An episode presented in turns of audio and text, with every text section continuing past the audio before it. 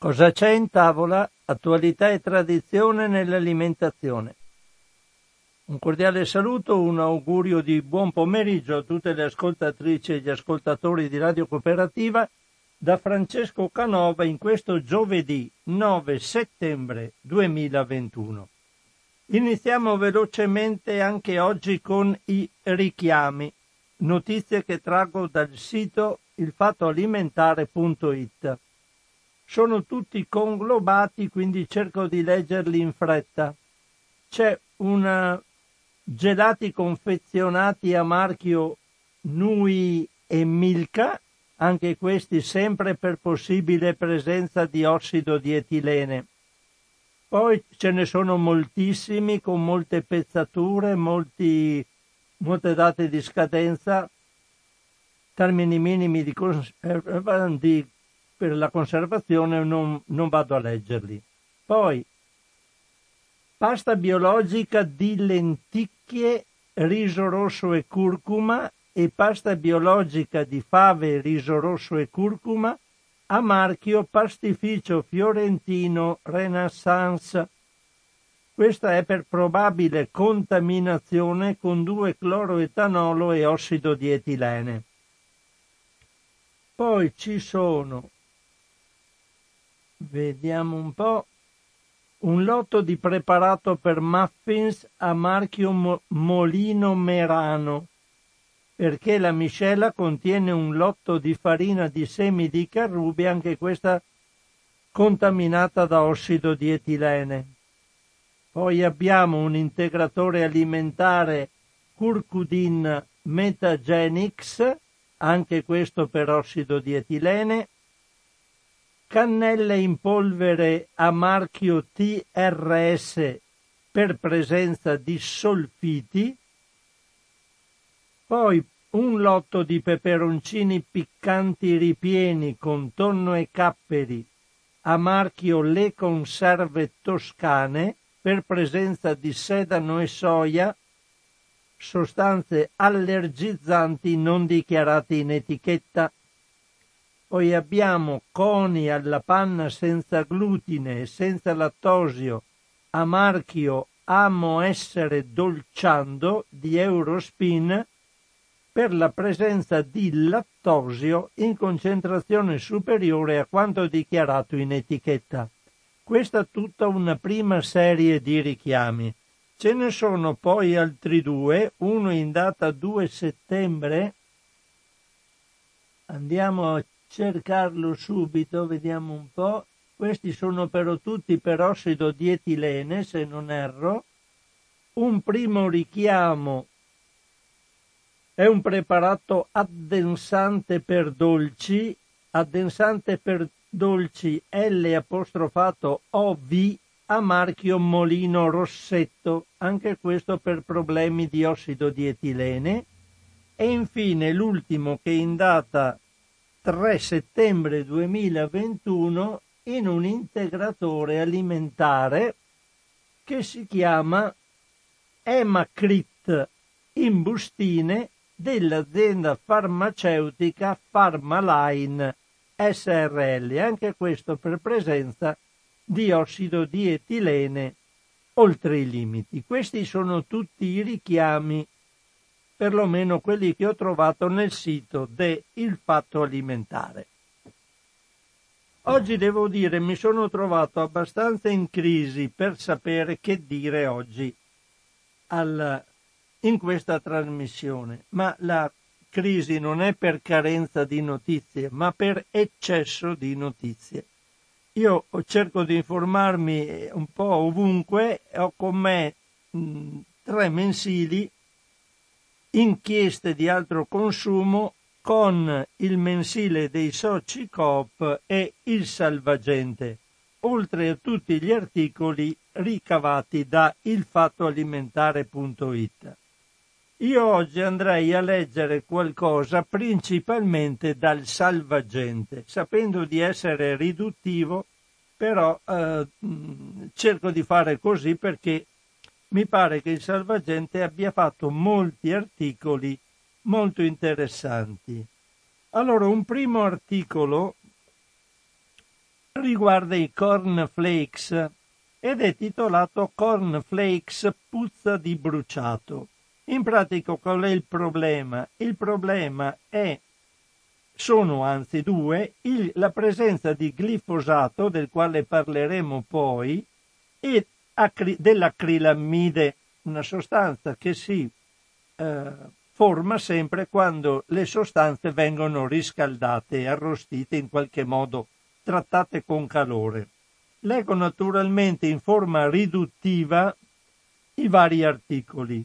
Questo primo articolo che si trova a pagina 11 de Il Salvagente a firma di Valentina Corvino afferma che per ragioni difficili da comprendere, ma facili da ricondurre alla logica di un favore alle aziende, la Commissione europea nel 2017 ha adottato un regolamento che prevede esclusivamente dei valori guida per l'acrilammide, quindi non dà un valore di riferimento al di sopra del quale non si può andare, ma dà solo dei valori guida dicendo alle aziende dovreste restare dentro a questi limiti, fate voi, cercate di rimanerci.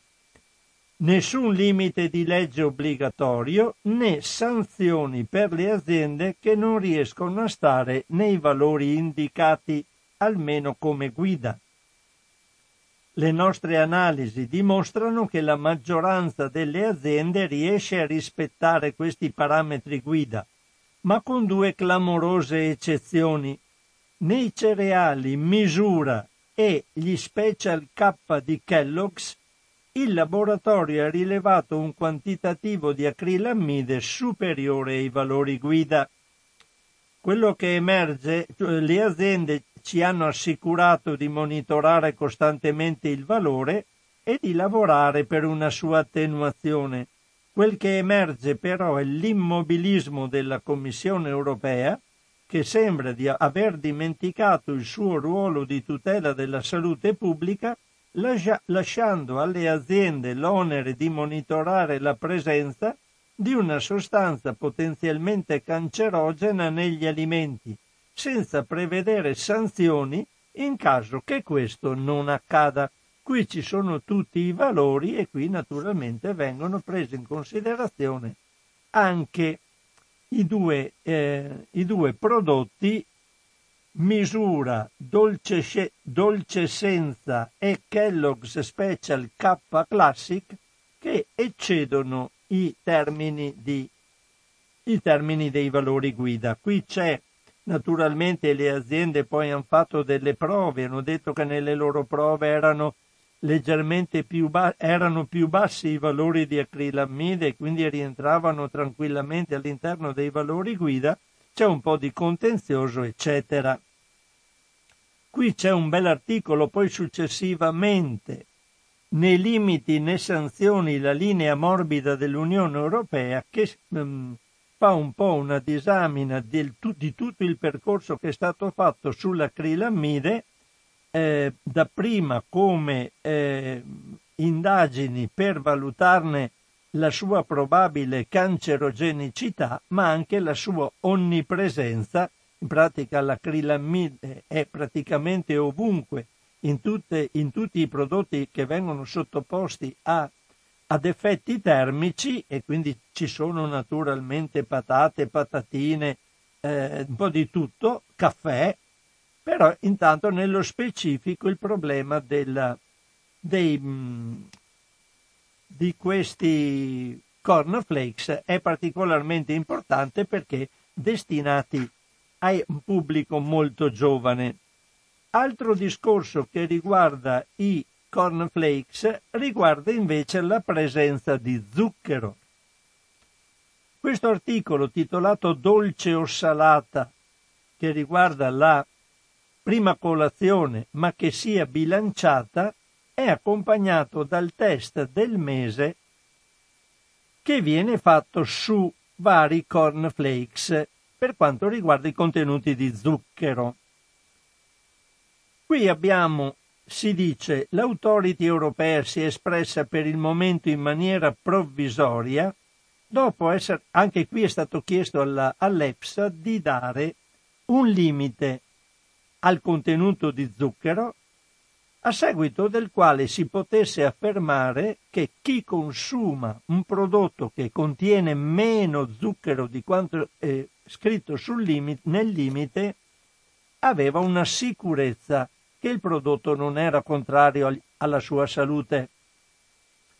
L'autority europea si è espressa per il momento in maniera provvisoria dopo essere stata chiamata in causa da cinque paesi europei Danimarca, Finlandia, Islanda, Norvegia e Svezia, che hanno chiesto all'EFSA di aggiornare una valutazione del 2010 e di rivedere la più recente letteratura scientifica sui nessi tra assunzione di zuccheri e insorgenza di varie patologie tra cui obesità, diabete di tipo 2, malattie cardiovascolari, gotta e carie dentarie. Qui vedete brilla sempre l'assenza dell'Italia nei paesi che chiedono spiegazioni e aggiornamenti dei limiti. Noi ci teniamo sempre fuori, non parliamo mai. I paesi richiedenti, che ricordo essere Danimarca, Finlandia, Islanda, Norvegia e Svezia, hanno specificamente chiesto se fosse possibile fissare su base scientifica con riferimento agli zuccheri alimentari totali, un valore soglia denominato livello massimo di assunzione tollerabile per i nutrienti, al di sotto del quale il consumo non provochi problemi di salute. Dopo aver passato al vaglio oltre 30.000 pubblicazioni, gli esperti scientifici sono giunti provvisoriamente alla conclusione che non è possibile. Tutti i rapporti dose-risposta sono apparsi positivi e lineari. Ciò significa che il rischio di effetti avversi, la risposta, è aumentato in tutta la gamma di livelli di assunzione osservati, le dosi, in maniera costante, lineare, vale a dire che maggiore è l'assunzione, maggiore è il rischio di effetti avversi. Quando ciò accade non è possibile stabilire un valore soglia al di sotto del quale il rischio è trascurabile o un livello di assunzione sicuro entro il quale non si osservano effetti avversi. Quindi capite bene, quando c'è zucchero negli alimenti che mangiamo, gli effetti non negativi non possono mai escludersi. Nel suo parere, tra l'altro, l'EFSA include proprio i prodotti a base di cereali tra le principali fonti di assunzione di zuccheri totali. E non c'è da darle torto. Se diamo uno sguardo al confronto tra i principali marchi di cereali per bambini, che vi abbiamo proposto nelle pagine precedenti, poi vi darò un'indicazione anche di questo un carico di zuccheri che l'aggiunta di ingredienti appetibili per i bambini, in primis il cacao, ma non manche il miele, non può e non deve giustificare. E non pensate che all'estero la situazione sia meno grave. Neanche un mese fa Action on Sugar, un'associazione britannica molto attiva in questo settore, ha analizzato il mercato dei cereali per bambini concludendo che il 92% di questi prodotti contiene ancora livelli di zucchero alti o medi. Dice, secondo l'associazione britannica, questi prodotti all'interno dei supermercati non dovrebbero essere posizionati accanto ai classici cereali. Confondono i genitori, facendo loro credere che si tratti di un prodotto salutare per la colazione dei propri figli. Niente di più sbagliato. Sarebbe più corretto accostarli ai dolciumi. Fanno sapere da Action on Sugar. L'organizzazione non governativa pone l'accento anche su un'altra questione a lungo dibattuta. È corretto reclamizzare questi prodotti utilizzando le immagini rassicuranti e convincenti dei cartoni animati? L'uso di personaggi dei cartoni animati come forma di pubblicità È infatti una strategia vincente per due motivi. Per prima cosa i bambini non distinguono la pubblicità dall'intrattenimento, cosa che rende difficile ai genitori vietare le merendine con il personaggio del cuore sulla confezione. Poi l'uso di mascotte favorisce lo sviluppo della cosiddetta fedeltà al marchio, cioè associa un determinato marchio ad un'esperienza positiva il, nel bambino, influenzandone così le scelte alimentari fino all'età adulta. Qui sono stati fatti dei, delle indagini, appunto il test del mese, e qui mh, è un po' anche difficile fare un discrimine perché la Kellogg's, eh, nota produttrice di fiocchi eh, di vari, di, appunto cornflakes, ha sia il migliore prodotto del test sia il peggiore. Quindi se andate alla ricerca dei Kellogg's, dentro c'è un po' di tutto. Il migliore è un prodotto che si chiama Kellogg's Rice Krispies che contiene circa 1,5 zollette di zucchero, circa una zolletta e mezza, ogni 100 grammi di cornflakes.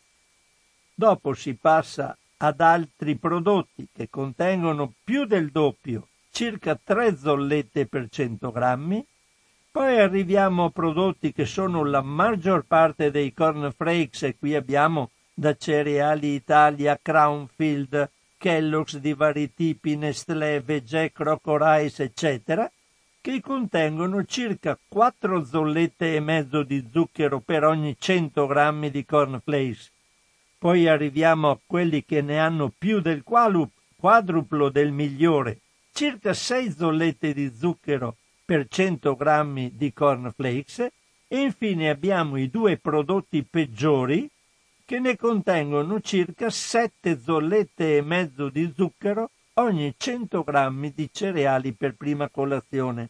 Questi peggiori sono i Kellogg's Frosties e i Mr. Spike Choco Cereal.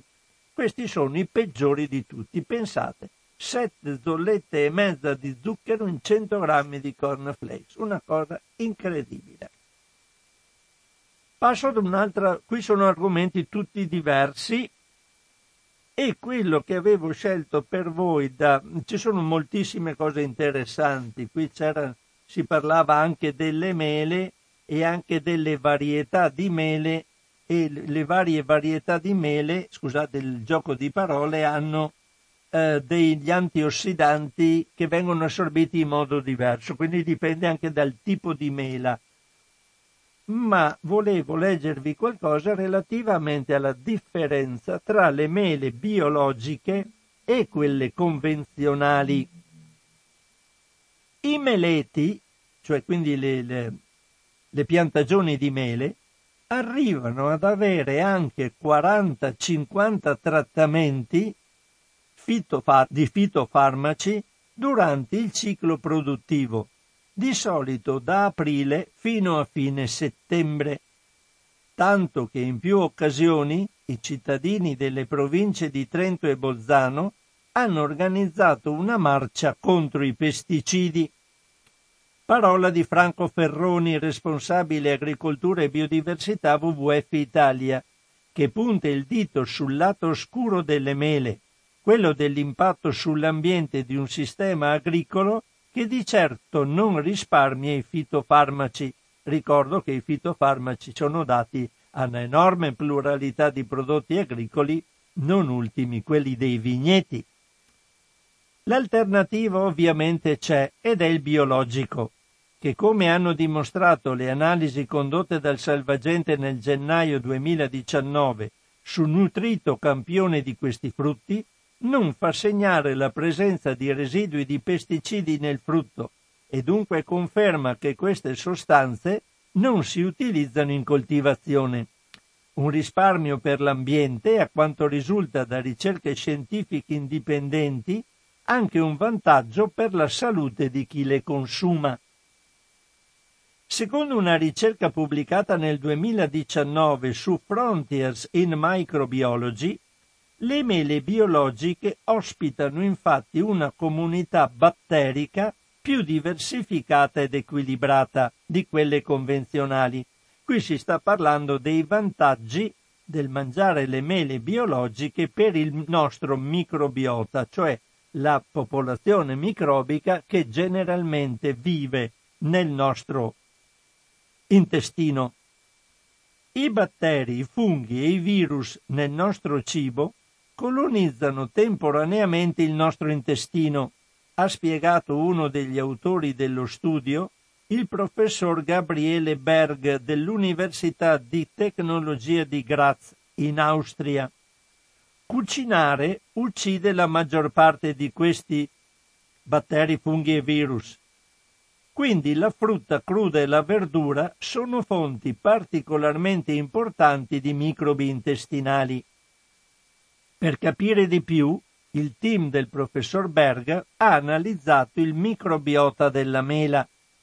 I ricercatori hanno confrontato i batteri delle mele convenzionali acquistate in negozio con quelle biologiche fresche, analizzando tutte le parti, stelo, buccia, polpa e semi.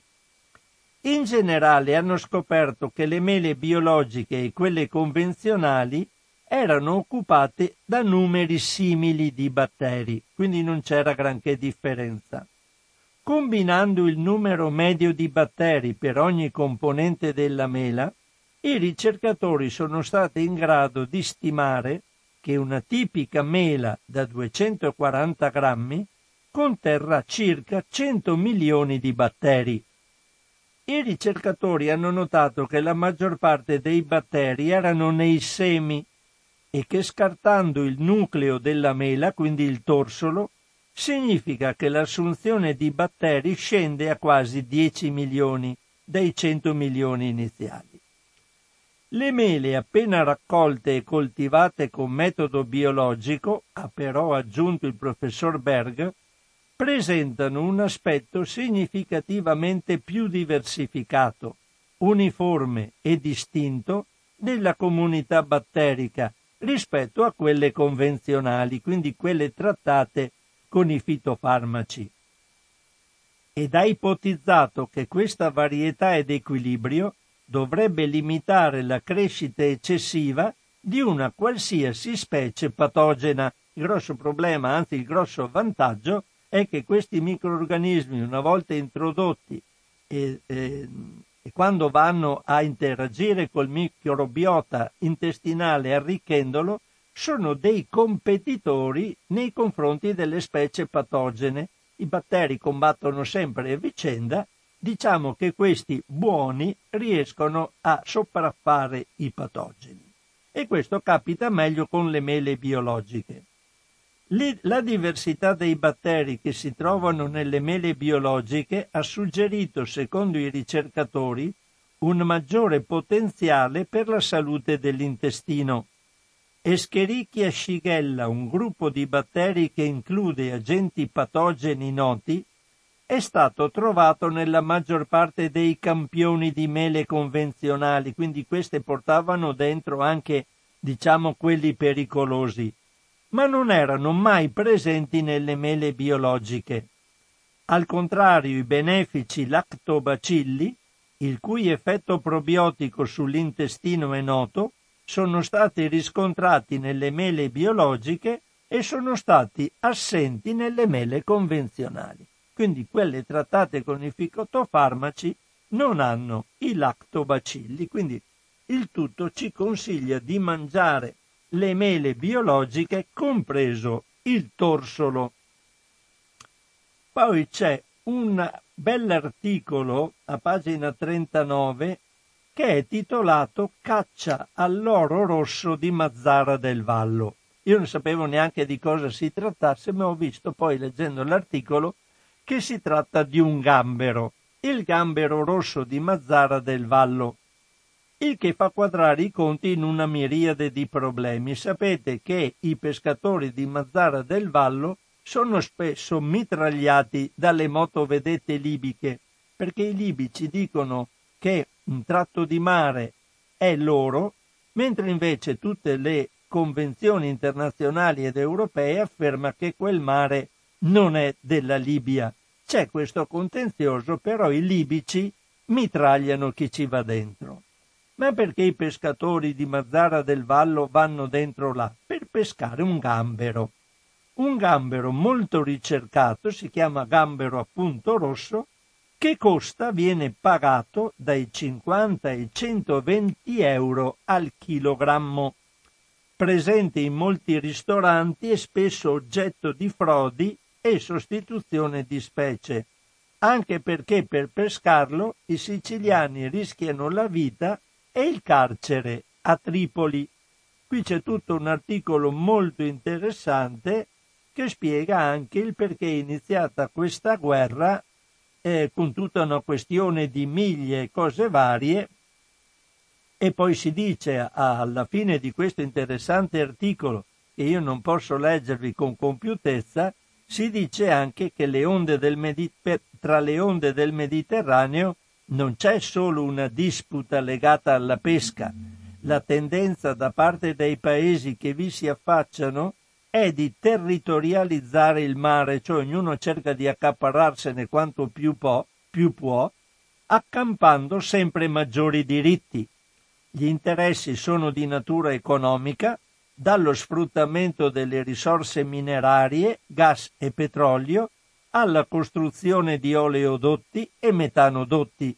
E se si guarda al futuro, basta immaginarsi i parchi eolici che presto o tardi popoleranno le onde del Mare Nostrum, quindi del Mediterraneo, quindi le pale eoliche per produrre energia, per capire che verranno sottratte sempre più miglia alla pesca, con conseguente problema per il pescato. Già è difficile pescare adesso, pensate in futuro cambio decisamente argomento per parlarvi di glifosato.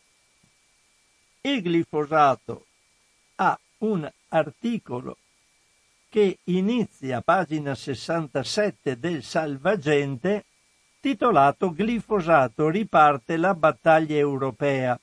Nel 2022 la Commissione potrebbe chiedere una nuova autorizzazione per l'erbicida potenzialmente cancerogeno. Questo perlomeno fanno intuire le recenti prese di posizione di Francia, Olanda, Svezia e Ungheria che danno in pratica quasi per scontato un rinnovo dell'autorizzazione all'utilizzo del glifosato. C'è però un interessante articolo, lo leggo questo sì perché ci dà indicazione di che cosa sta capitando nell'ambito del nel settore del glifosato, anche perché il glifosato potenzialmente cancerogeno viene spruzzato su un mucchio di cibi come erbicida, ma anche come disseccante in determinati contesti. Per, per esempio in Canada lo utilizzano, mi pare, per disseccare il frumento, per contrastare il fatto che c'è una temperatura non sufficientemente calda per seccare le, eh, le spighe e quindi le trattano col, di, col glifosato che evidentemente le fa seccare prima. E viene intervistato per questo articolo Fiorella Belpoggi, direttrice scientifica dell'Istituto Ramazzini. Vediamo un po' che cosa dice. L'articolo è titolato I pericoli esistono e come e noi stiamo per dimostrarli. I limiti di legge sono una mistificazione perché non sono supportati dalle ricerche scientifiche. Non usa mezzi termini Fiorella Belpoggi, direttrice scientifica dell'Istituto Ramazzini, a capo dello studio sul glifosato, avviato nel 2016 in forma pilota e poi rilanciato nel 2019 per procedere con quello a lungo termine. I pericoli esistono e come, scandisce, qui faccio forse nell'articolo, poi viene spiegato, ma spiego un attimo che differenza c'è tra studio pilota e studio a lungo termine. Quando ci sono degli studi per effettuare i quali ci vuole un'enorme quantità di denaro, Prima si parte con una forma ridotta, lo studio pilota, se questo dà la possibilità di intuire che eh, lo studio a lungo termine potrebbe dare risultati in base a quello che si cerca, si parte, altrimenti ci si ferma. È una specie di prova. L'articolista interroga Fiorella Belpoggi. Dottoressa Belpoggi, si riferisce ai dati emersi dallo studio pilota? Esatto. Già in quell'occasione avevamo osservato che una dose di glifosato equivalente a quella giornaliera ammessa negli Stati Uniti d'America pari a 1,75 mg per chilo di peso comportava effetti avversi, sebbene quella quantità fosse stata definita come la dose che può essere assunta per tutta la vita senza comportare alcun pericolo. Ci tengo a spiegare che nel caso di questi studi molto costosi si parte sempre con uno step, uno stadio pilota a breve termine. Già in quello studio abbiamo dimostrato che i limiti di legge sono una mistificazione, perché non sono supportati dalle ricerche scientifiche. Quindi vanno benissimo gli studi di AIRC, è l'associazione sul, dello studio sul can, della ricerca sul cancro, fatti sulle grandi quantità che agli uomini non arrivano. Ma bisogna andare oltre. Lo studio pilota iniziato nel 2016 è stato pubblicato nel 2018-2019 e a fine 2019 abbiamo avviato lo studio a lungo termine. Siamo cioè andati a vedere quali sono gli effetti del glifosato a lungo termine appunto a dosi comparabili a quelle con cui possiamo essere incidentalmente o continuamente esposti. Come fanno questi studi a lungo termine? Qui adesso salto un po' di articolo, li fanno sugli animali dando a dei topolini eh, il glifosato con gli alimenti, facendo accoppiare gli animali, fanno nascere i piccoli, poi vanno a, studi- a studiare eh, le madri piccoli per vedere che effetti, se, aveva, se ha effetti teratogeni, cancerogeni e così via. Stanno studiando i topi durante la gravidanza, dopo quando i piccoli sono nati e così via. C'è un mucchio, sono un mucchio di studi da fare sul sangue, sugli ormoni, eccetera che lascio perdere. L'articolista chiede e adesso? Ora dobbiamo analizzare i campioni raccolti. Sono esami costosissimi e gli animali che abbiamo sotto controllo sono un migliaio. Abbiamo valutato che sia necessario un budget di circa un milione di euro per finire tutto. Abbiamo chiesto aiuto a Hill, un'organizzazione no profit, che ha sede a Bruxelles e si occupa di salute e ambiente esercitando un'azione di lobby buona sul Parlamento europeo. Mi hanno dato disponibilità per lanciare campagna di crowdfunding che già sta dando i suoi frutti, cioè una ricerca di eh, investitori che finanzino il progetto. La Fly CGL, ad esempio, ha recentemente annunciato che sosterrà una campagna per porre fine all'utilizzo del glifosato.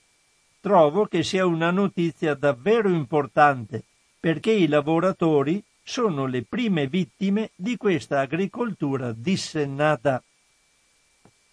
Una buona notizia, dice l'intervistatore. Purtroppo, se non escono i dati del nostro studio, il glifosato verrà di nuovo autorizzato noi ad oggi siamo gli unici ad aver investito. Non esiste uno studio indipendente che mette in evidenza dei pericoli. Perché? Perché se costa 5 milioni di euro il nostro studio, ci vorrà qualcuno che li investa. E voi come fate? Noi siamo una cooperativa che conta 32.000 soci che fanno volontariato. I nostri volontari riescono a raccogliere anche circa mezzo milione all'anno con le feste, a cui si aggiungono gli introiti del 5 per 1000. Mi viene in mente cosa pensate? Radio cooperativa, no? stesse metodologie. Se oggi riusciamo a fare ricerca, è perché la gente ci aiuta e questo è un fatto di un'importanza enorme. Ci vengono lasciate anche delle eredità, oltretutto da parte di persone modeste che credono nel nostro lavoro. Negli ultimi 5-6 anni è successo sempre. Quest'anno non abbiamo soldi a sufficienza perché la pandemia ha bloccato l'attività dei volontari, come con noi ha bloccato le feste. Per fortuna avevamo una serie di contratti istituzionali per altre ricerche e siamo riusciti a barcamenarci, ma adesso non possiamo fare il passo più lungo della gamba.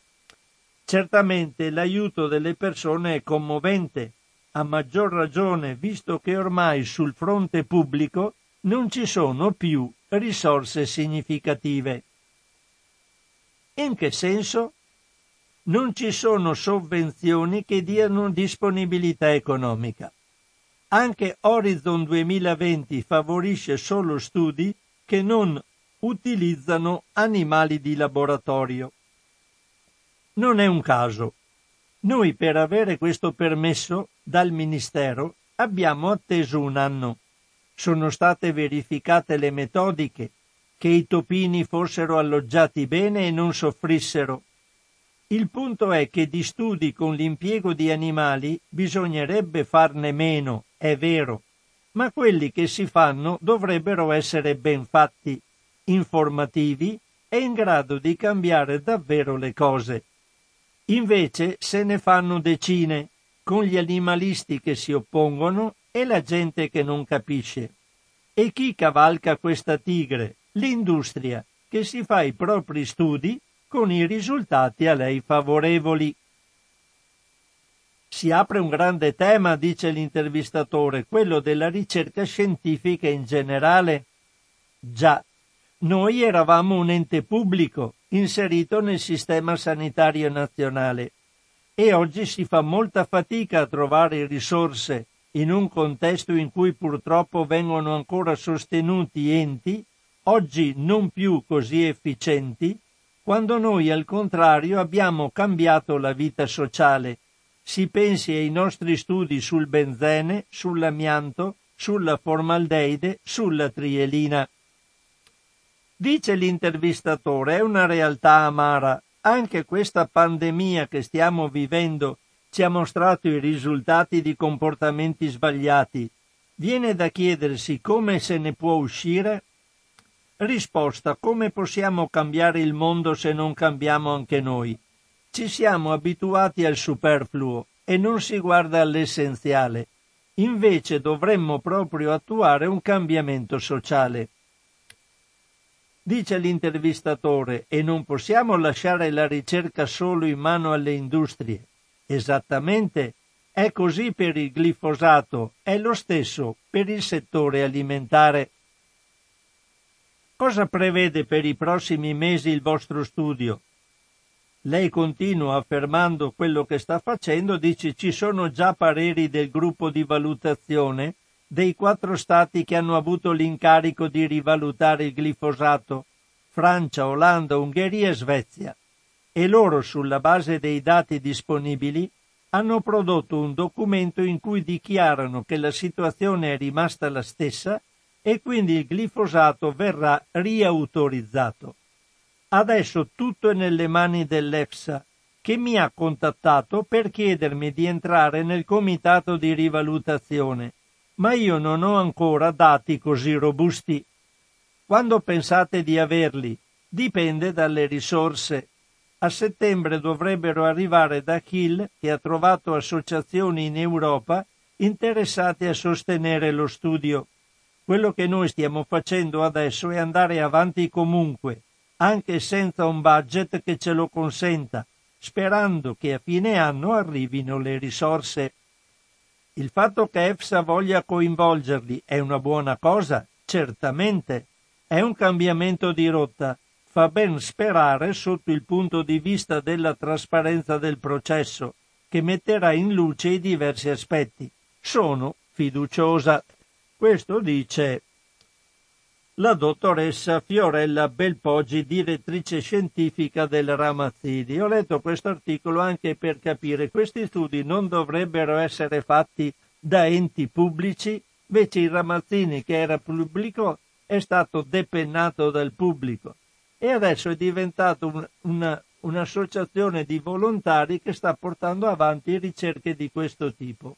Capite bene, se questo non è interesse per le aziende eh, ditemi voi, dopo mi direte. Sono le 12.42. Leggo ancora qualcosa da questo, da questo numero di Salvagente parlando della carne rossa. È un articolo che ho scritto Allerta Rossa, pagina 89, ci sono solo alcuni numeri. Eh, in sintesi, perché l'articolo è molto lungo e non lo leggo. Il 18% è l'aumento del rischio di contrarre malattie cardiovascolari mangiando 50 grammi al giorno di carne rossa lavorata, pancetta, prosciutto, salsicce, hamburger, eccetera. Il 9% è l'aumento del rischio di contrarre malattie cardiovascolari mangiando ogni giorno 50 grammi di carne rossa, manzo, agnello e maiale zero, c'è finalmente una percentuale zero.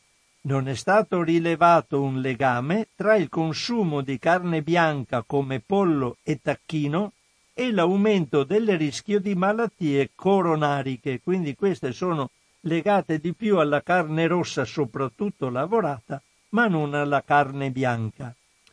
285 miliardi di dollari è il costo mondiale delle cure legato al consumo di carne rossa. La gente si ammala e deve essere curata. 285 miliardi di dollari di spesa pubblica. 20% di tassa sulla carne rossa vale 170 miliardi di dollari. Il mercato è, come capite, enorme.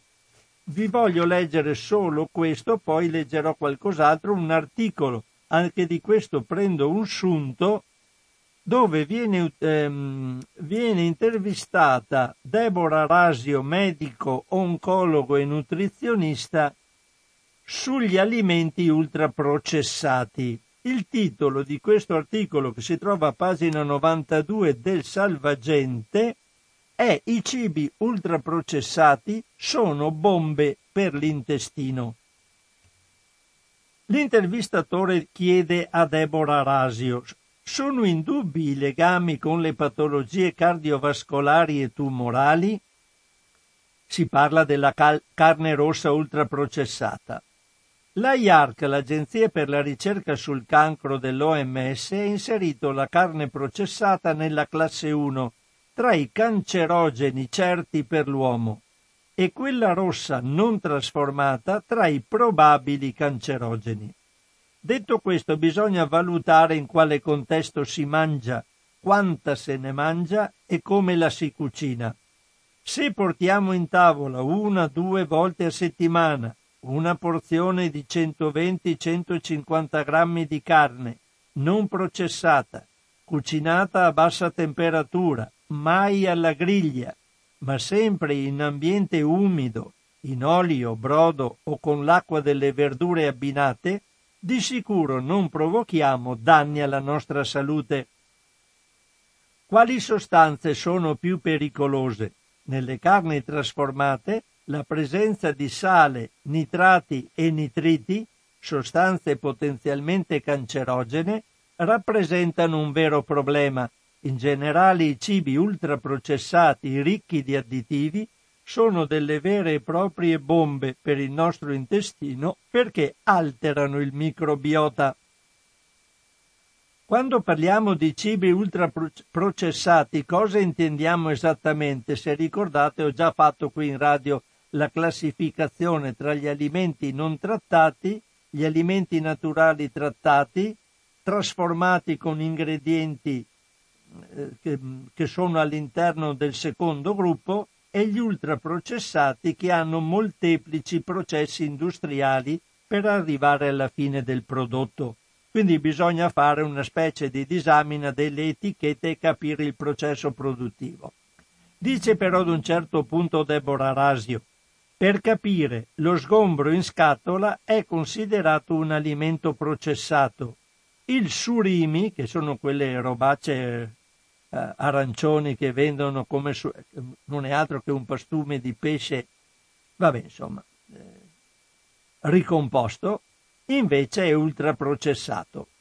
Ma attenzione, anche il pane ottenuto con i miglioratori chimici, esclusi per legge dalla lista degli ingredienti, è un cibo trasformato industrialmente. Quindi il pane che viene ottenuto con i miglioratori chimici non sappiamo che ci sono perché per legge non li scrivono in etichetta, però è un cibo trasformato. Che impatto hanno questi cibi sulla nostra salute? Un aumento del 10% del consumo di cibi ultratrasformati corrisponde ad un aumento del 14% del rischio di morte precoce. Esiste una dose tollerabile? Qua dice la Deborah Rasio, bisogna fare un compromesso. Eh, sarebbe meglio non mangiarli per niente. Mi rendo conto però che per il quieto vivere ci si potrebbe attestare a un 80% della nostra dieta composta da cibi sani e con un 20% di, chiamiamole così, eccezioni. Un alimento che non dovrebbe mai comparire nei nostri menù? Le carni processate e in particolar modo gli affettati. Penso ad esempio al prosciutto cotto, dovrebbe scomparire subito dai menù scolastici e dalla spesa quotidiana delle famiglie. Inoltre, per restare sull'alimentazione dei più giovani, andrebbe limitato al massimo anche il consumo di nuggets, hamburger, wurstel e cibi simili. Cosa dovremmo fare? Recuperare gli stili nutrizionali, comprendere che le scelte alimentari sono la prima forma di prevenzione e cura imparare a variare il menù e ad escludere i nemici della buona tavola. La linea a vostra disposizione da questo momento 049 880 90 20, il numero di Radio Cooperativa. Sono le 12 e 49 minuti. Ho quasi concluso gli articoli dal salvagente, ma mi sembrava ce ne fossero tanti e secondo me parecchio interessanti. Se non ci sono telefonate, sì, invece ce n'è una subito e quindi la prendo subito in diretta. Pronto? Ciao Francesco, sono io. Ciao Marco. Marco. Ciao Marco. Ti, ti, ti saluto e Ciao. ti e volevo dire solo una cosa che tu hai parlato del glifosate e che degli studi e via dicendo. E, il, volevo dire qualcosa sull'istituto di Bologna a, a, a Ravazzini, Ramazzini, Ramazzini, Ramazzini, esatto. È un'eccellenza però, è uno di quei istituti che eh, da anni ha sempre fatto ricerca sul cancro, soprattutto e via dicendo. Ho visto una volta per televisione la, la, direttrice mi è sembrata una persona molto seria, molto competente, anzi ha fatto capire che certe ricerche loro le fanno, soltanto non vengono tenute in considerazione da, poi dalla produzione e via dicendo. Ecco. Volevo dire solo questo. E, Beh, è una vergogna sono... che non sia più pubblico. Eh, ma sai, probabilmente dà fastidio e allora... Eh, vabbè, però... Io considero una vergogna lo stesso. Eh, tu sai come vanno le cose, eh, purtroppo. A me sembra che tutto ciò che può dar fastidio a alcuni... Vabbè, dai, mi fermo qua, non voglio dilungarmi, lascio spazio a te e agli altri, spero che telefoni molti perché la Beh, tua trasmissione per quanto mi riguarda è molto interessante.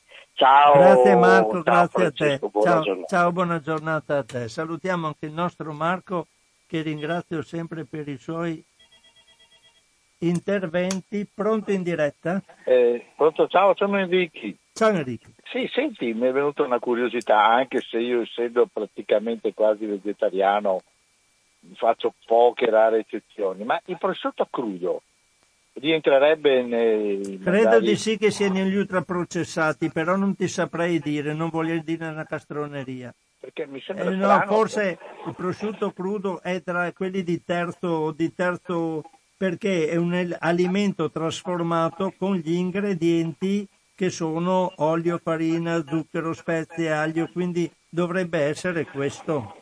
Non dovrebbe credo far io. male però. Dovrebbe essere il punto, il punto 3, quindi alimenti trasformati, non ultraprocessati. Non, ecco, appunto, Però per forza. devo- Sì, dopo- ma, mi scusa, informerò, mi informerò. Sì, ma scusa, no- adesso non stiamo a giocare con le parole. Noi non mangiamo niente di naturale, a parte l'insalata cruda che a me piace senza condimento a volte, ma insomma, eh, mettiamo sempre qualche cosa, no? Sì, difatti quelli del primo gruppo sono proprio questi, parti crude di animali o vegetali e basta. Sì, ma io carne cruda neanche se mi pagano. Va bene. Vabbè. ciao, arrivederci. Ciao, ciao Enrico, ciao, Ciao. ciao, ciao. Eh sì, eh, praticamente noi partiamo dal 2 in poi, a meno che non si mangi una tartare senza niente, vabbè insomma. Vabbè, se volete chiamare, se volete disquisire anche voi su queste cose, pronto Radio Cooperativa. Pronto? Sì? Ciao Francesco, sono Nives. Ciao Nives. Senti Francesco, mi ha colpito la tua, la tua lettura di adesso perché io francamente vivrei solo di speck e prosciutto crudo. Io so che non fa molto bene perché è un prodotto perché si conservi molto salato. Cerco sempre le- la qualità meno salata, me la faccio anche assaggiare qualche volta prima di acquistare. È sconsigliato comunque mangiarlo con continuità.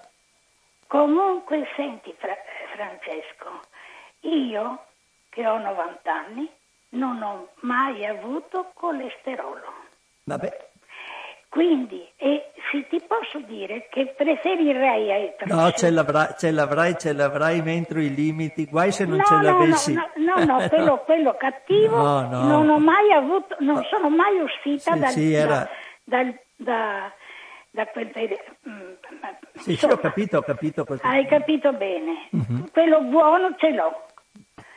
Quindi, però ti voglio dire una cosa, però io preferirei, sono sincera, mangiare la pancetta. La pancetta è straordinariamente più buona del prosciutto e dello speck.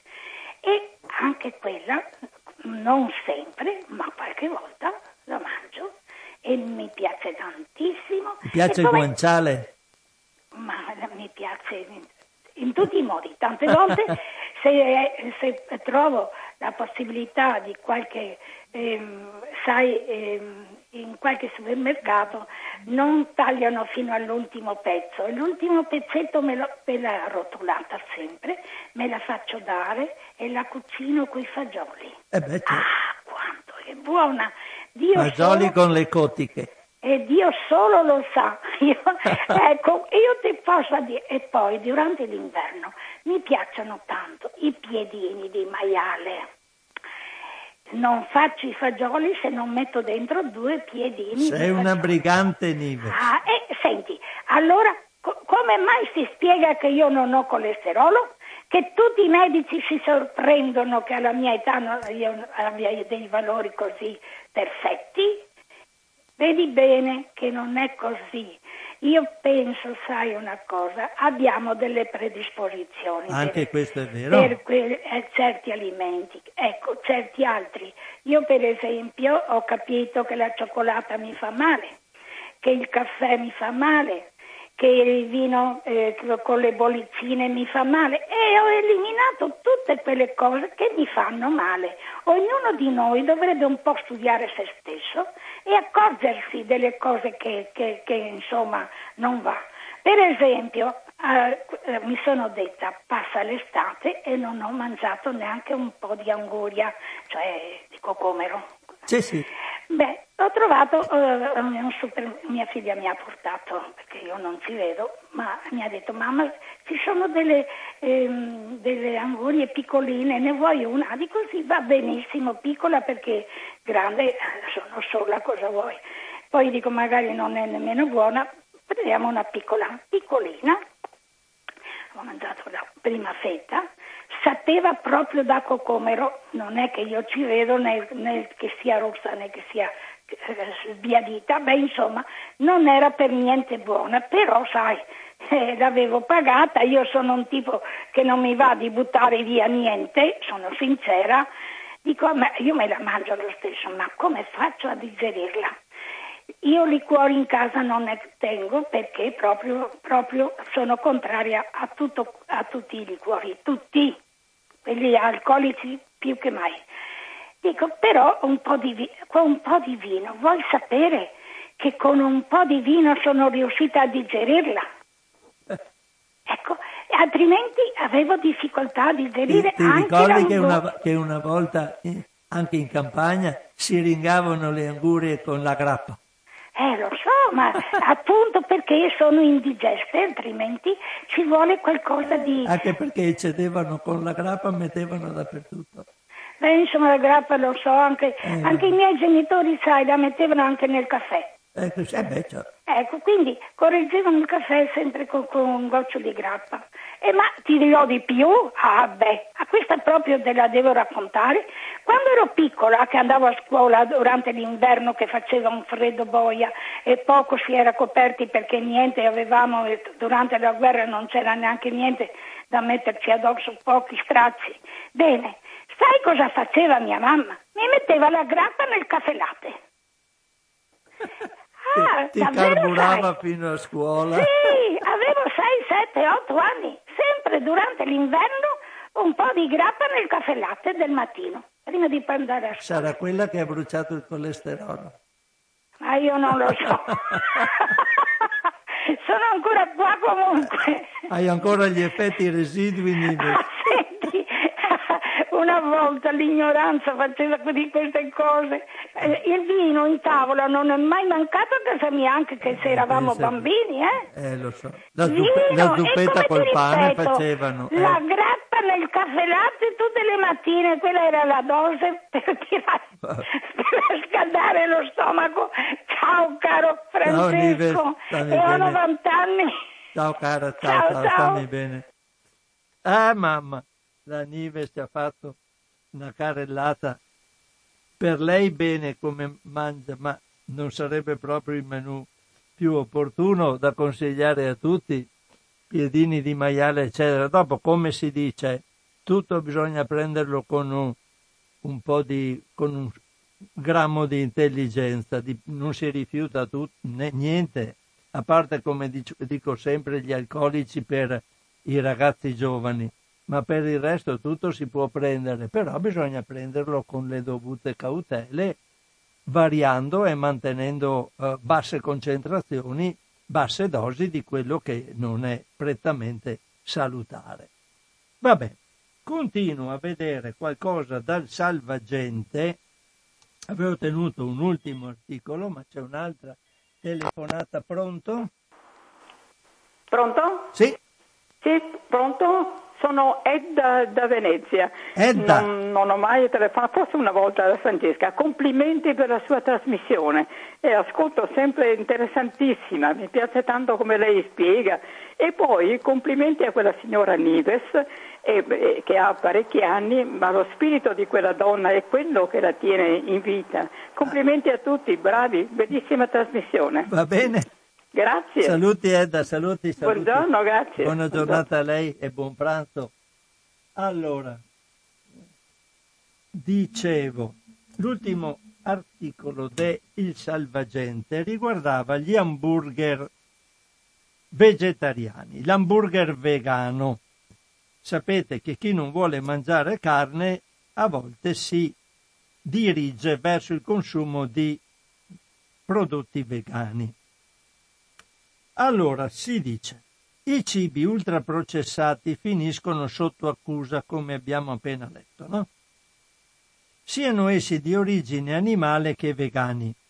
Un nostro confronto del giugno 2019 e uno più recente, pubblicato nel marzo 2021 sulle alternative verdi per i bambini, polpette, nuggets e bastoncini vegani o vegetariani, mostravano alimenti confezionati meno proteici, e questo è facile da immaginare, decisamente salati per esaltarne il gusto, pieni di additivi e grassi vegetali discutibili come il cocco o la colza.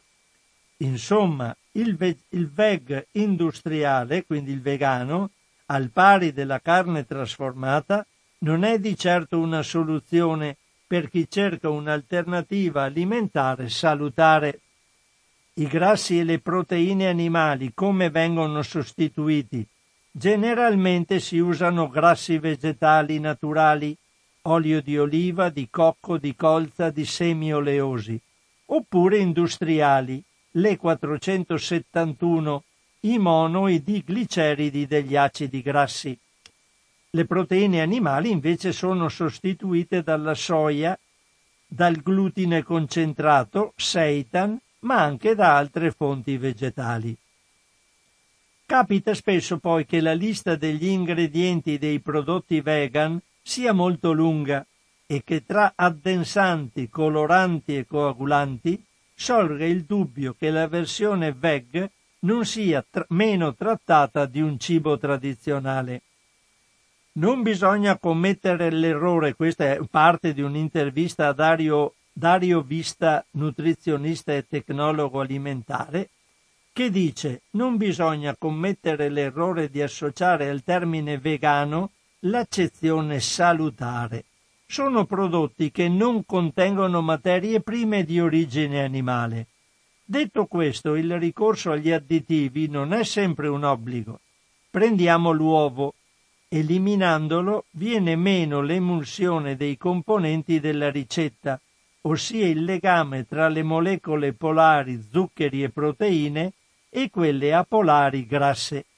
La lecitina di uovo può essere sostituita in modo naturale, ad esempio con la lecitina di soia o di girasole, o in modo sintetico con le 471 o dai sali di magnesio.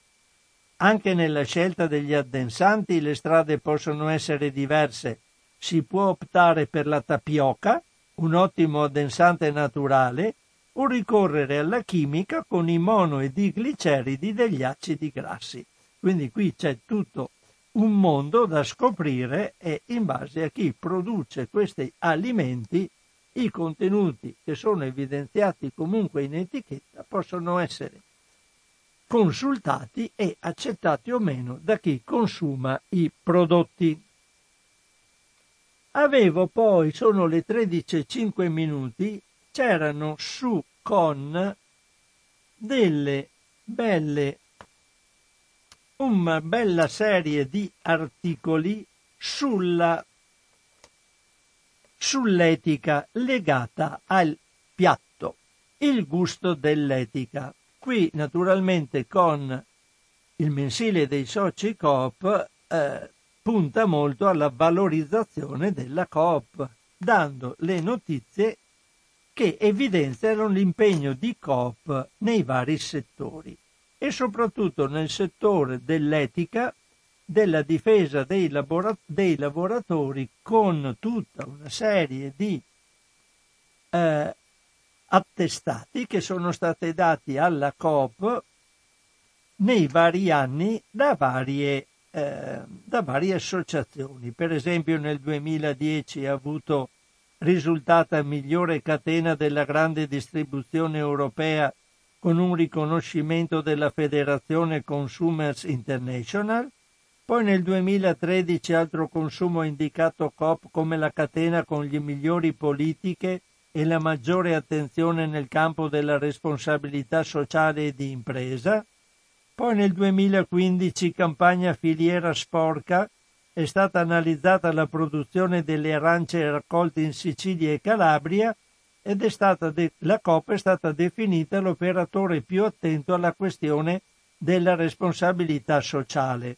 Poi ancora nel 2015 eh, eh, Coop ha richiesto gradualmente l'adesione alla rete del lavoro agricolo di qualità ad oltre 8.000 aziende agricole coinvolte nelle sue filiere del prodotto ortofrutta a marchio Coop.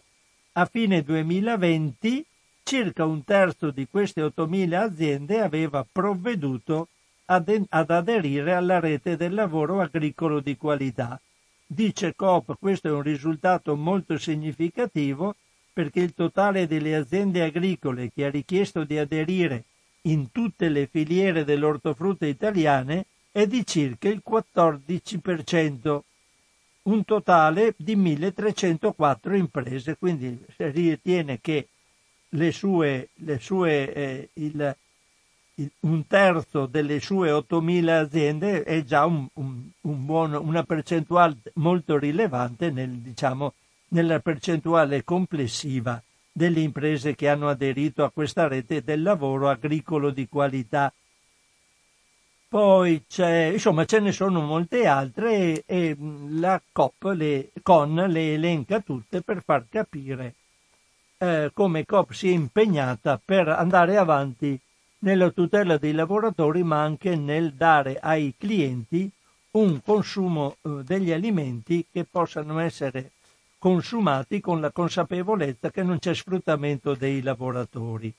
Poi qui su Con ci sono parecchi altri articoli, eh, vediamo un po' di cosa potrei parlare, ma lascio perdere su questo perché ci sono mh, proposte per i prodotti venduti dalla COP che non leggo perché diventa troppo promozionale, quindi non lo faccio.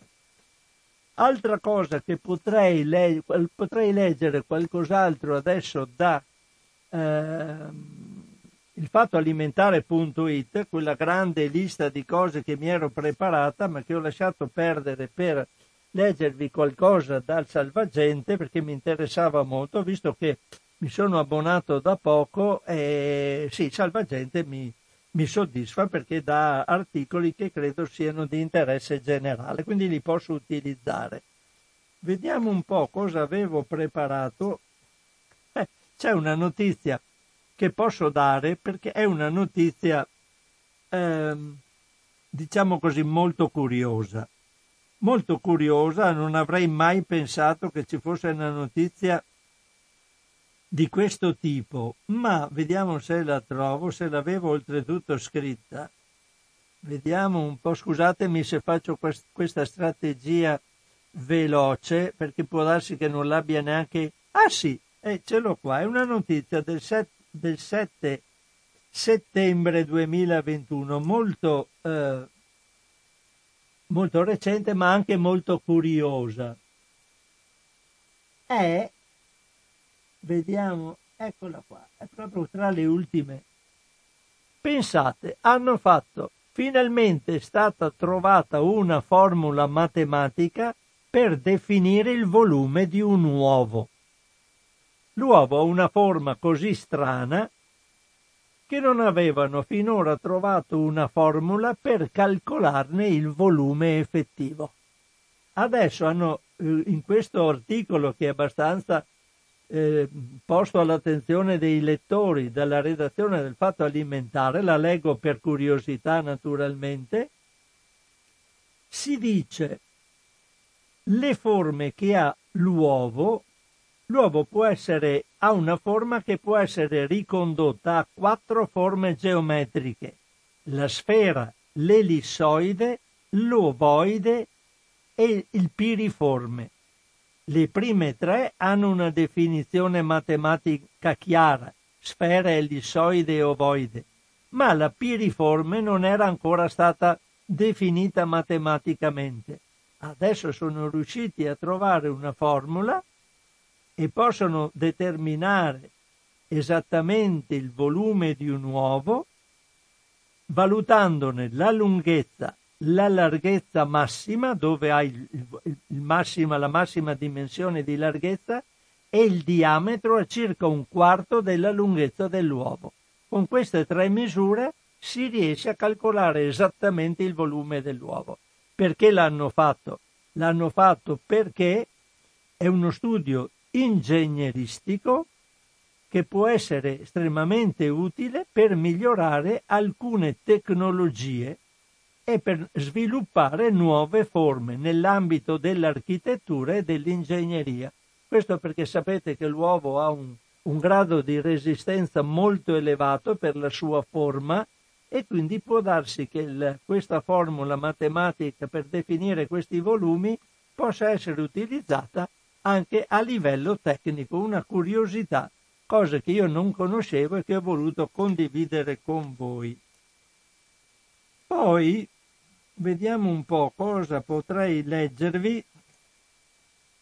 Eh sì, vediamo, sono le 13 e 12 minuti, non è che io abbia poi molto tempo. Molto tempo. Ah sì, vi leggo questa intanto, è una notizia interessantissima. La Francia precursore su una, su una uh, dal punto di vista delle etichette, noi che in Italia stiamo ancora combattendo come contro il Nutri-Score quando la maggior parte dei paesi europei ormai lo accoglieranno tutti, noi andiamo a barcamenarci con formulette azzurre eccetera perché le, nostre industrie alimentari stanno combattendo a spada tratta contro il Nutri-Score, eh, vabbè, insomma, lasciamo perdere, prima o dopo dovrà essere adottato, che lo si voglia o no, perché quando tutti gli altri prodotti europei ce l'avranno, la gente si chiederà perché i prodotti nostri non lo adottano, quindi sarà, se presumo io, questione di tempo anche se c'è un'enorme resistenza da parte degli industriali.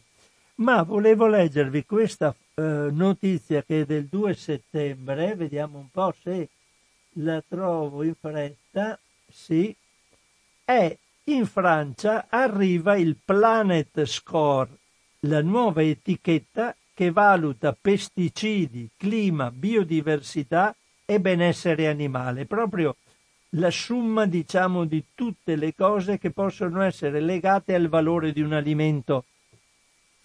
Dopo il Nutri-Score e più recentemente l'EcoScore, l'EcoScore sapete era una, una, mm, un'etichetta che utilizzava i dati dell'analisi sul ciclo di vita di, una, di un alimento eh, legato alle transizioni ecologiche. Quindi ci sono moltissimi, hanno già fatto le valutazioni di 500 alimenti grezzi e 2000 prodotti trasformati, guardando l'analisi eh, del lato diciamo ecologico dei, delle problematiche ecologiche legate alla produzione di un alimento. Adesso c'è stata una evoluzione, in Francia è stato sviluppato un nuovo sistema di etichettatura per gli alimenti che è chiamato Planet Score il metodo si basa sulla metodologia LCA e considera anche l'uso dei pesticidi, l'impatto con il clima, la biodiversità e il benessere animale. Chissà cosa direbbero, mi viene in mente un nostro ascoltatore, Gianluigi, che cosa, se ci fosse il Planet Score sul Prosecco, eh, anche questo avrà una resistenza spaventosa. Vabbè oppure sulle mele come abbiamo visto prima. Il, torno all'articolo. Il progetto si inserisce nell'ambito dei programmi della Commissione europea di raggiungere entro il 2050 l'azzeramento delle emissioni di carbonio. La nuova etichetta dovrebbe aiutare i consumatori a scegliere prodotti il più possibile sostenibili. Il nuovo schema prende in considerazione pesticidi, biodiversità, clima e benessere animale. Planet Score nasce dall'idea dell'Istituto Organic Food and Farming e dell'organizzazione Sayari e Very Good Future, che si occupano di ricerche nel mondo dei consumi. Rispondendo ad un invito fatto dall'Agenzia per la transizione ecologica e dal Ministero dell'Ecologia, è nata Planet Score con il preciso scopo di informare meglio i consumatori. Lo schema differenzia l'impatto ambientale sia fra categorie merceologiche diverse, prodotti a base di carne e prodotti a base di frutta per esempio, sia all'interno della stessa categoria, ad esempio le mele, in funzione dei metodi di produzione biologico o convenzionale. Alla base del metodo di valutazione c'è l'intero ciclo di vita del prodotto, dall'estrazione delle materie prime alla produzione e distribuzione, considerando il consumo di energia durante l'utilizzo e il riutilizzo finale. Planet Score si differenzia da altri schemi perché prende in considerazione i pesticidi, considerando l'impatto sulla salute dei consumatori. Il clima è l'altro elemento vincente perché considera le riserve di carbonio del suolo e le emissioni di gas serra. Tiene conto anche della biodiversità e delle pratiche agricole, nonché dell'estensione dei terreni agricoli, della presenza di siepi e di altri elementi. L'etichetta ingloba anche gli standard di benessere animale perché il sistema di allevamento ha un diverso impatto sull'ambiente. Gli ideatori sono convinti che la nuova etichetta piacerà molto ai consumatori, avendo fatto degli studi in vari punti vendita. La nuova formula dovrebbe contribuire al cambiamento di comportamento delle persone in quanto va oltre la semplice valutazione ambientale. Forse per questo motivo il progetto ha ricevuto l'adesione di 16 associazioni e ONG come il WWF, Generation Futures, Compassion in World Farming e l'Associazione dei consumatori Keshuasir. E quindi aspettiamo questa etichetta per vedere se verrà proposta anche a noi, ma ho i miei dubbi, ci saranno resistenze spaventose, però è importante avere le etichette di alimenti che ci possano dare un'idea complessiva del percorso e delle, eh, diciamo, tutti i costi ambientali e di vario tipo eh, e anche sanitari per chi consuma l'alimento che sono legati allo specifico alimento. Sono le 13.19 minuti volevo dirvi, ho letto prima del glifosato, sappiate che il glifosato dal 2024, quindi tre anni, sarà vietato in Germania. In Germania non lo utilizzeranno più. È un, questa è una, una notizia abbastanza vecchia perché è l'8 luglio e quindi per andarla a reperire devo andare nel mese di luglio che ormai avevo archiviato in un altro punto, però è interessante, vediamo se riesco a trovarla in fretta, eccolo qua, è una notizia a firma de, di Giulia Crepaldi, dice per proteggere gli insetti la Germania si prepara a mettere in campo regole più severe per i pesticidi, glifosato incluso. Il Bundestag ha infatti approvato l'ambizioso e controverso piano presentato nel 2019 dal governo federale tedesco in seguito alla pubblicazione di dati preoccupanti sulla biodiversità, che avevano mostrato un calo degli insetti del 76% negli ultimi 30 anni. Insieme alla legge per la tutela degli insetti, il Parlamento tedesco ha approvato anche una riforma della legge per la protezione del clima.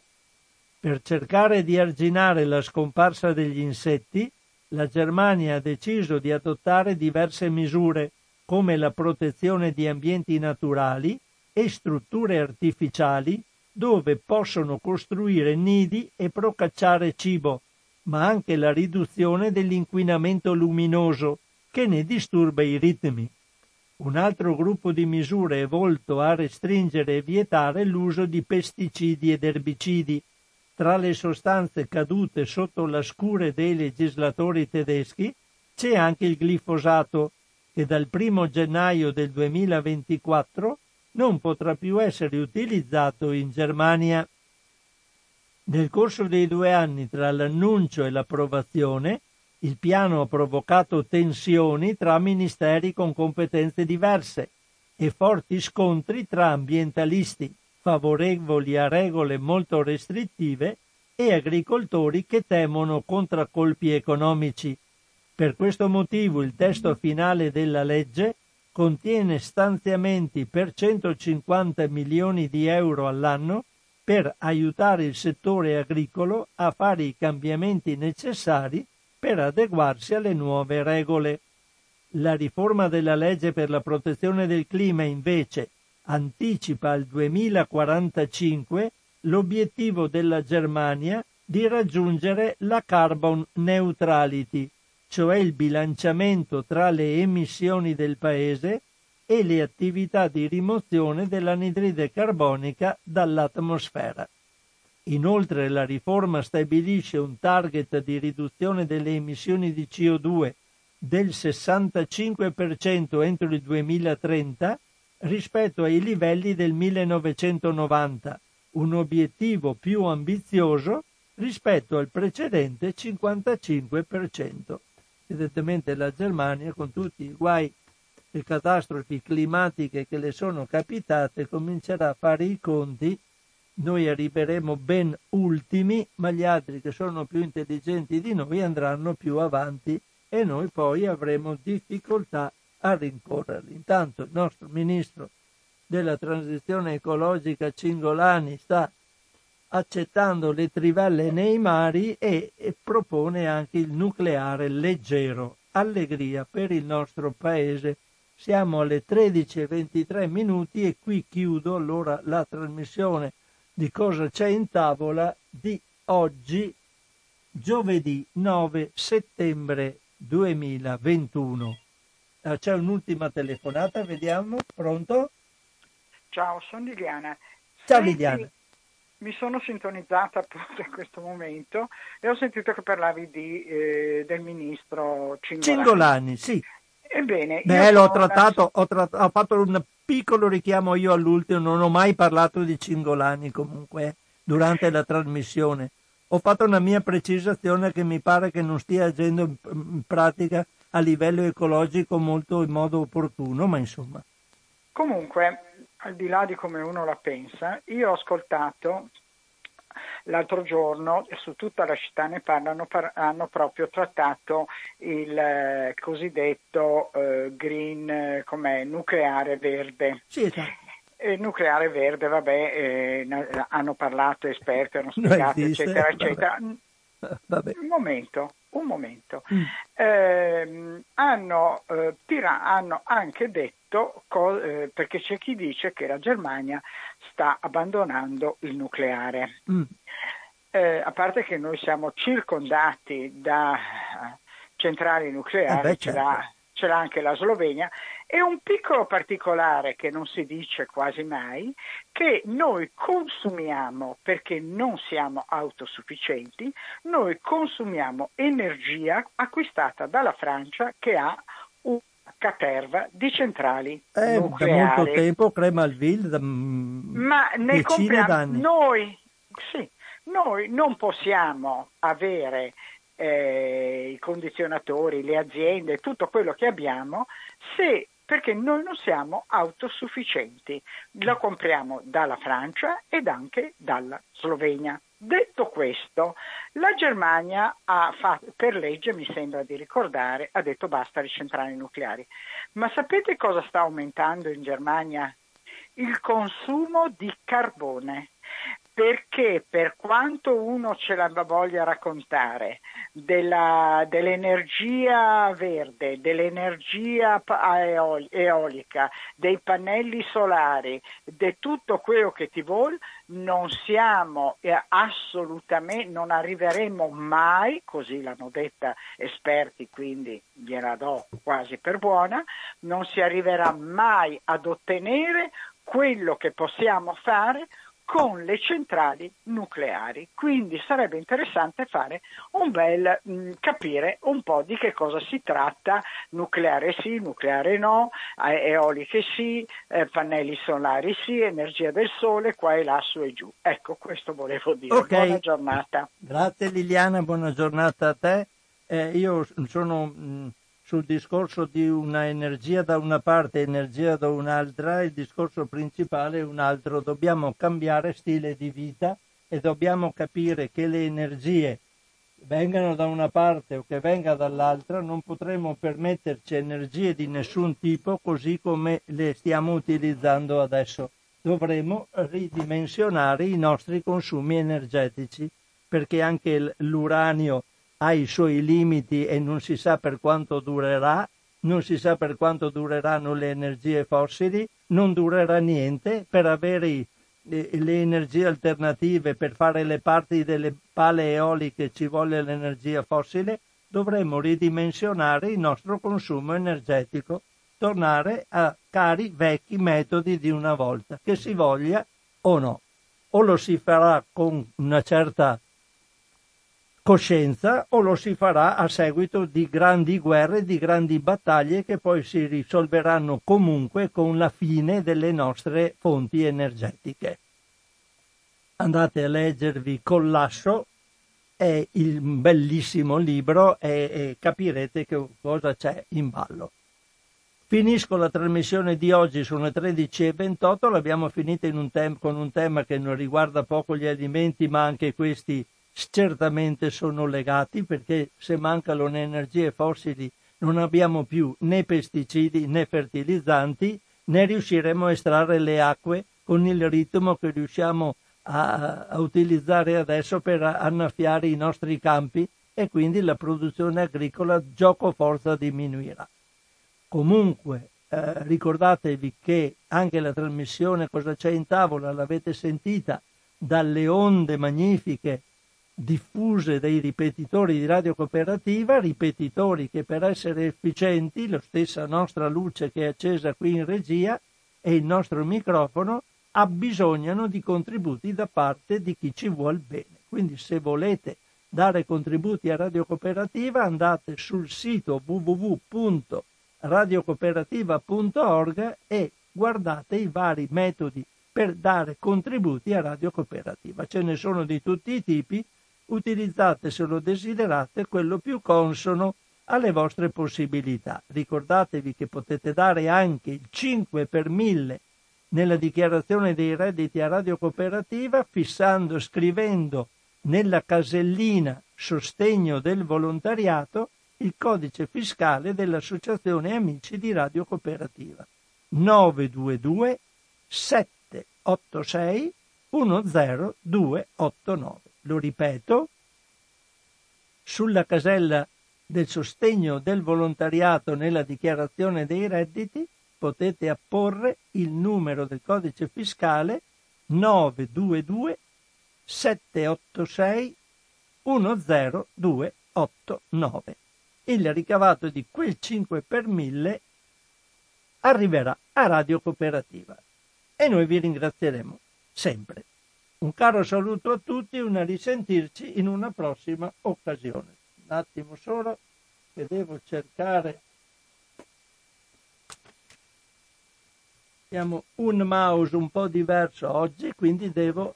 Era, oggi abbiamo il mouse con il filo, perché quello senza filo evidentemente si è rotto. Un ciao a tutti da Francesco e una risentirci in una prossima occasione. Ciao ciao.